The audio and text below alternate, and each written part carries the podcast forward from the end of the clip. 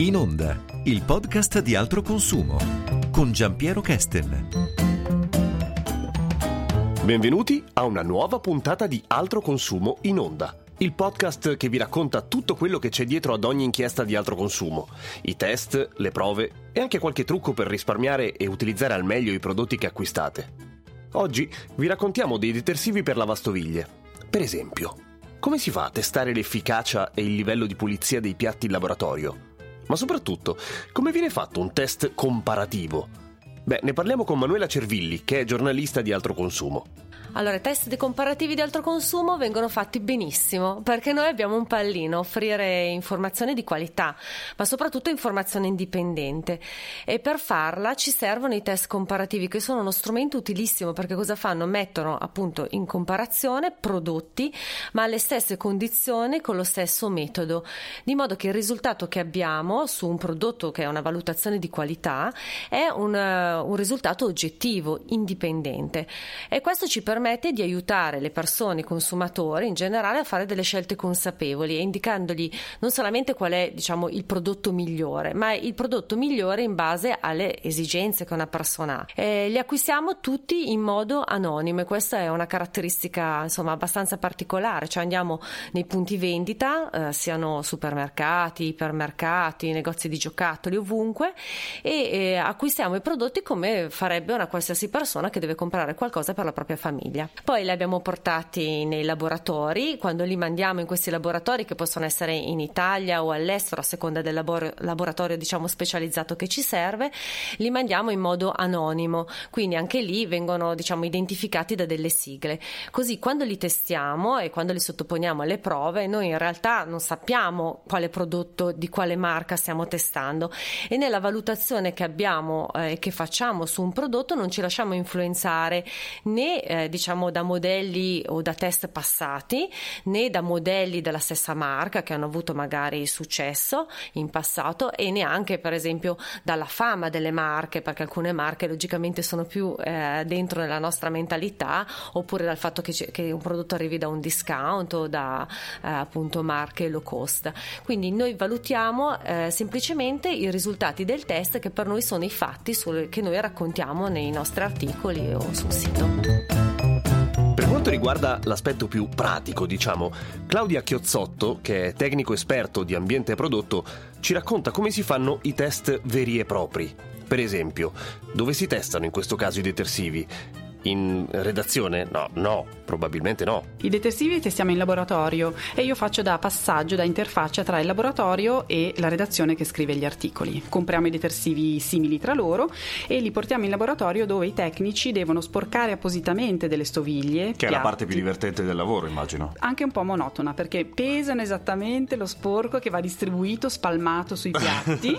eh, aggiungono anche dello sporco in più che deve impegnare il detersivo durante il lavaggio eh, perché eh, lo sporco eh, su cui noi sottoponiamo eh, i detersivi eh, deve essere ostinato, deve essere tanto, perché quello che esce dal lavaggio deve poter essere valutato sempre dai tecnici per vedere quale detersivo ha tolto di più di altri. Come si fa uno sporco ostinato in laboratorio? Lo sporco ostinato tipicamente è il bordo di latte bruciato sulle tazze della colazione. Cioè quello testato è la cosa più difficile da, da levare? Sì, di solito è quello che rimane per quasi tutti. Oltretutto il laboratorio prepara questi sporchi passando le tazze in forno per farlo seccare bene bene. Che schifo. Esatto, però è tutto scientifico, è tutto preparato scientificamente. Quindi, prima fase è sporcare bene i piatti e poi farli lavare, evidentemente. Caricare bene le lavapiatti sempre tutte allo stesso modo. Abbiamo ad esempio quattro lavapiatti, tutte uguali, che funzionano con lo stesso programma, stessa temperatura, stessa durata, in modo che la prova sia replicabile e confrontabile.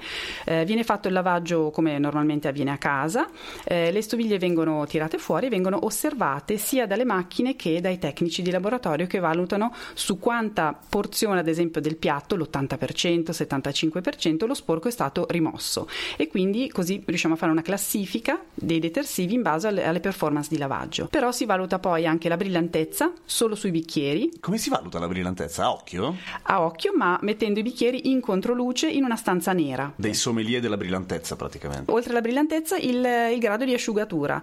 Le pastiglie ad esempio fino a qualche anno fa non asciugavano bene i piatti perché lasciavano una patina sempre di bagnato, goccioline che eh, la lavapiatti non riusciva ad asciugare bene. Ma scusami, quello dipende dal, dal, detersivo? Come si asciuga un piatto? Un detersivo deve consentire una buona asciugatura perché la lavapiatti dopo averli lavati li tiene in caldo, sale in temperatura senza acqua per far asciugare, eh, evaporare l'acqua dalle stoviglie e anche questa è una performance che si può collegare al detersivo. Ma Ci dai. sono detersivi che permettono un'asciugatura migliore e quindi sulle stoviglie, soprattutto pensiamo ai bicchieri, avremo meno tracce anche di calcare e altri invece che fanno più fatica a far asciugare bene i piatti, che invece è una cosa che il consumatore percepisce subito come ah che comodo, i piatti sono già asciutti, li posso mettere via, oppure quando apro devo, devo finire di asciugarli perché a volte anche il detersivo è responsabile di una scarsa asciugatura. E il terzo passaggio? È l'impatto ambientale di questi prodotti, perché ciascuno di noi quando il mette... parametro Greta. Esatto, quando mettiamo questa pastiglia nella lavapiatti, insomma, un po' ci chiediamo quanto stiamo inquinando. Infatti. E allora noi andiamo a valutare sia gli ingredienti, analizzandoli proprio in laboratorio, presenza o assenza di certi ingredienti che preferiremmo non trovare,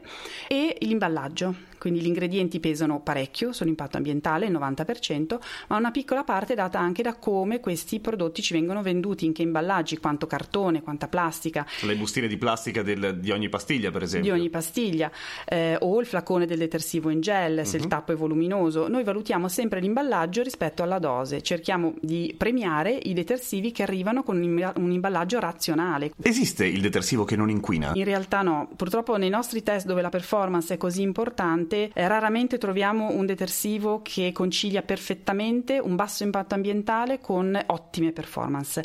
Però ci si può accontentare di performance un po' più basse, meglio preferire un detersivo con un minore impatto ambientale se le performance che questo ha nella mia vita a casa sono soddisfacenti. Ok, quindi il detersivo che pulisce di più secondo i vostri parametri è quello per i casi eccezionali a casa, è difficile arrivare sì, a una situazione del per genere. Per le cucine del ristorante, insomma. È vero che va lavati i piatti prima? Allora, lavati assolutamente no, risparmiamo acqua almeno nella, nel carico della lavastoviglie, eh, rimossi proprio a secco o con uno spazzolino o con un tovagliolo di carta che abbiamo già usato a tavola, un pezzo di Scottex, rimuovere proprio a secco lo sporco, i residui. Quanto cambiano i consumi di casa con l'utilizzo della lavastoviglie rispetto al lavaggio a mano? Si spende di più o di meno? Questa è una cosa che non tutti sanno. Eh, lavare la stessa quantità di piatti a mano consuma molto più acqua che una lavastoviglie, quindi per una famiglia diciamo di, da due a più persone la lavastoviglie offre un buon risparmio di acqua e di energia elettrica nel lavaggio delle stoviglie. Nei detersivi per le lavastoviglie spesso c'è scritto che non è necessario aggiungere sale, che non hanno bisogno di additivi eccetera, però io ho sempre sentito e anche la mia lavastoviglie ha il tappo per metterci dentro il sale, quindi chi è che ha ragione?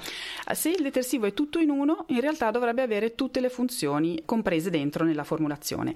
Può capitare che se l'acqua è molto dura le performance del detersivo eh, da solo non bassino e quindi è consigliabile aggiungere il sale.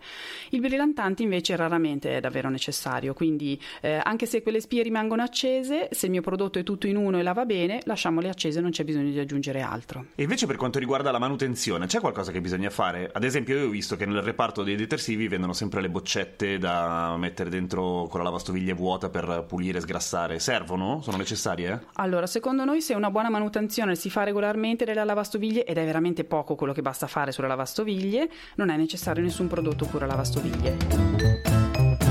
Manuela Cervilli, ci sono altri errori comuni oppure, non so, falsi miti riguardo ai detersivi per lavastoviglie? Allora, sui detersivi della lavastoviglie, per esempio, è sbagliato pensare che ehm, si possano fare grandi scorte in casa. I detersivi invecchiano e quindi eh, tanto più eh, invecchiano perché hanno dei, degli ingredienti, ad esempio degli enzimi oppure degli ingredienti a base di ossigeno che con il passare del tempo perdono di efficacia. Quindi se uno pensa di risparmiare, in realtà non lo sta facendo. Quindi è meglio eh, acquistare la, diciamo, il flacone che ci serve, magari una piccola scorta, ma non farne carichi in casa. Senti, e il trucco dell'aceto? È vero che l'aceto fa brillare i bicchieri? In realtà è meglio non utilizzare l'aceto. L'aceto è un acido, quindi eh, diciamo nel lungo periodo potrebbe sia rovinare la lavastoviglie sia rovinare le stoviglie stesse.